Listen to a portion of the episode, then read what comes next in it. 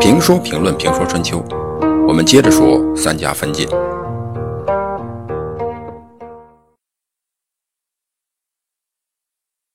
世会让位以后，西克终于逮住机会，好好的教训了齐庆公。西克取得了安之战的胜利，虽然是为了报仇，但对晋国的影响也是巨大的。因为邲之战，晋国战败，晋国强悍的形象受到影响，一些中原国家开始投靠楚国，晋国的地位动摇。这个时候，齐国也已经走出了五子争位的阴影，图谋争霸，于是与晋国发生冲突。晋国打败齐国，一扫邲之战战败的阴霾，晋国人的天空一下晴朗了许多。晋国从此又跃跃欲试，令人生畏了。安之战还培养了栾书、韩厥等将领，形成了西克自己的集团。但是杀敌一千，自损八百，晋国的损伤多少不提，西克却是在安之战受伤。并因此影响了他的健康。安之战后两年，即公元前五百八十七年，西克就去世了。西克去世，本该赵朔接任，这个队已经排好了。正常情况下，赵氏又将回到权力的顶峰。但是天有不测风云，赵朔这个时候也去世了。赵朔去世。下面排队的应该是巡视的巡守和巡更，但西克却让栾书接了自己的班。栾书升任执政官兼三军统帅。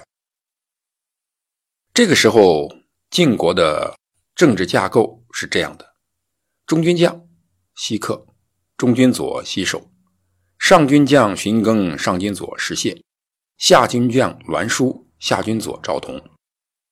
新中军将韩厥，新中军佐赵括，新上军将士硕，新上军佐韩川，新下军将荀追，新下军佐赵瞻。栾书任三军统帅的时间相对比较长。赵盾之后，西缺荀陵府士会西克在位都不过四五年，而栾书却做了十五年的执政官。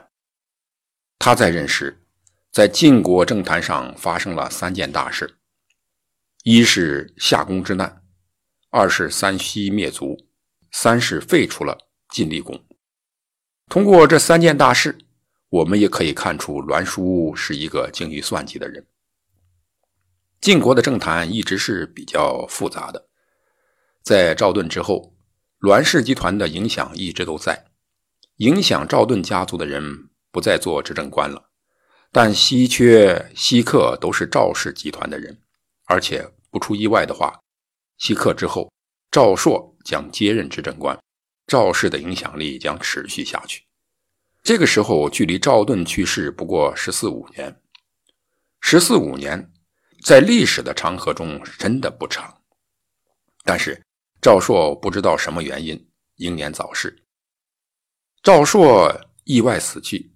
这个形势就改变了，因为赵氏的宗主赵括并不具有多少政治才能，而赵氏的主流还是赵朔，这也是赵家矛盾的地方。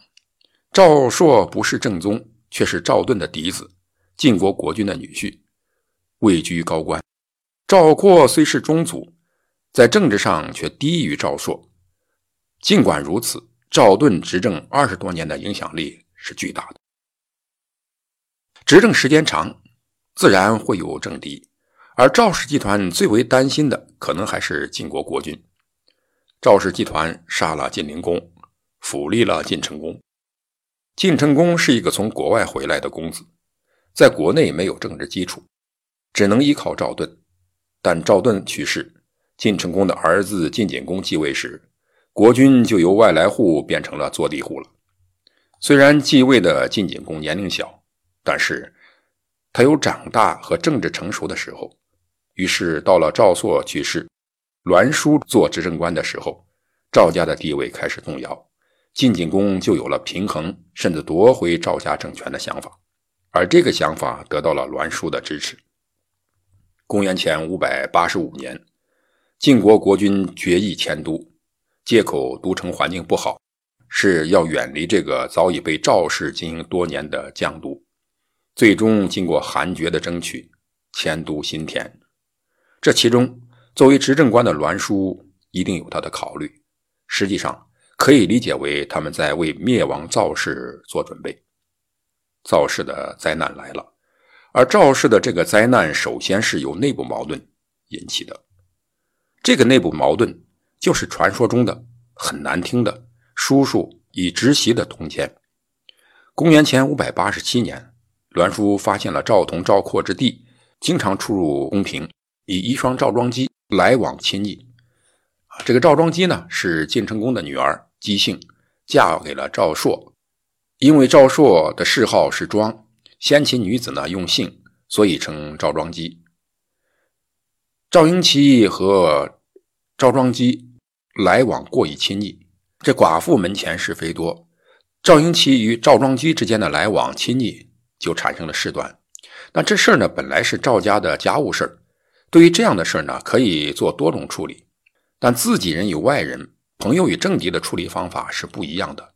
栾书的做法是将这个事儿呢大做宣传，赵婴齐与赵庄姬通奸之事儿被曝光，人前人后闲言闲语，弄得个家喻户晓。他的做法已经表明了他的态度和想法，逼迫赵同、赵括处罚赵婴齐，这样既毁了赵家的形象，又激怒了赵庄姬，分化了赵家。赵同、赵括应当学学赵盾。赵盾对赵川违反军纪，甚至杀晋灵公，装作不知道、没看见。但环境也许不同。那个时候，赵盾没看见，别人都看见了。现在不一样，赵同没看见，别人都看见了。结果，政治上有点嫩的赵同、赵括，以他的弟弟为耻，就把他的弟弟赵婴齐流放。赵婴齐求饶，并告诉他们。有他在，赵家就有了依靠。但是赵通、赵括并不允许，赵婴齐被迫放逐到齐。赵婴齐被赶走了，赵家与宗室的裙带关系也被斩断了。寡姬的赵庄姬人没了，脸也丢了。他要是不恨赵通、赵括，那就奇怪了。不要低估女人的力量。公元前五百八十三年，愤懑中的赵庄姬突然向自己的弟弟晋景公。告发，说赵通、赵括将要作乱。一个妇道人家，虽然是赵家的人，但消息是否可靠需要证实；而从政治斗争的角度，则需要其他大臣的态度。如果其他大臣都否认，那么即使有这样的事儿，也会变成没有。晋景公问栾书、奚齐，结果栾西两人呢共同作证。栾书更是鼓动晋景公说：“赵氏势大，如果不先发制人，恐为其所致。”晋景公依计而行，号召诸卿贵族各自出兵为国尽难，扫除叛军。栾书、奚齐各自带兵跟随晋景公平叛。有了晋景公的号召，那些与赵氏有仇无仇的大夫都起来了。赵氏威权多年。厌恶赵氏已久的人多了去了，于是各个家族落井下石，纷纷举起屠刀杀向赵家。赵同、赵括猝不及防被杀，赵氏大宗满门被斩，只剩下一个孤儿赵武，那就是赵庄姬的儿子晋景公的外甥，也是小说戏曲《赵氏孤儿》的主人公。赵家的所有封地收为国有。一个百年望族就这样家破人亡，这一事件呢，在历史上被称作夏宫之难。在这个事件中，西氏做的最不地道，祖上受了赵盾的恩，他们却以仇相报；而韩厥做的最地道，不仅不出兵，而且尽可能的保护赵氏。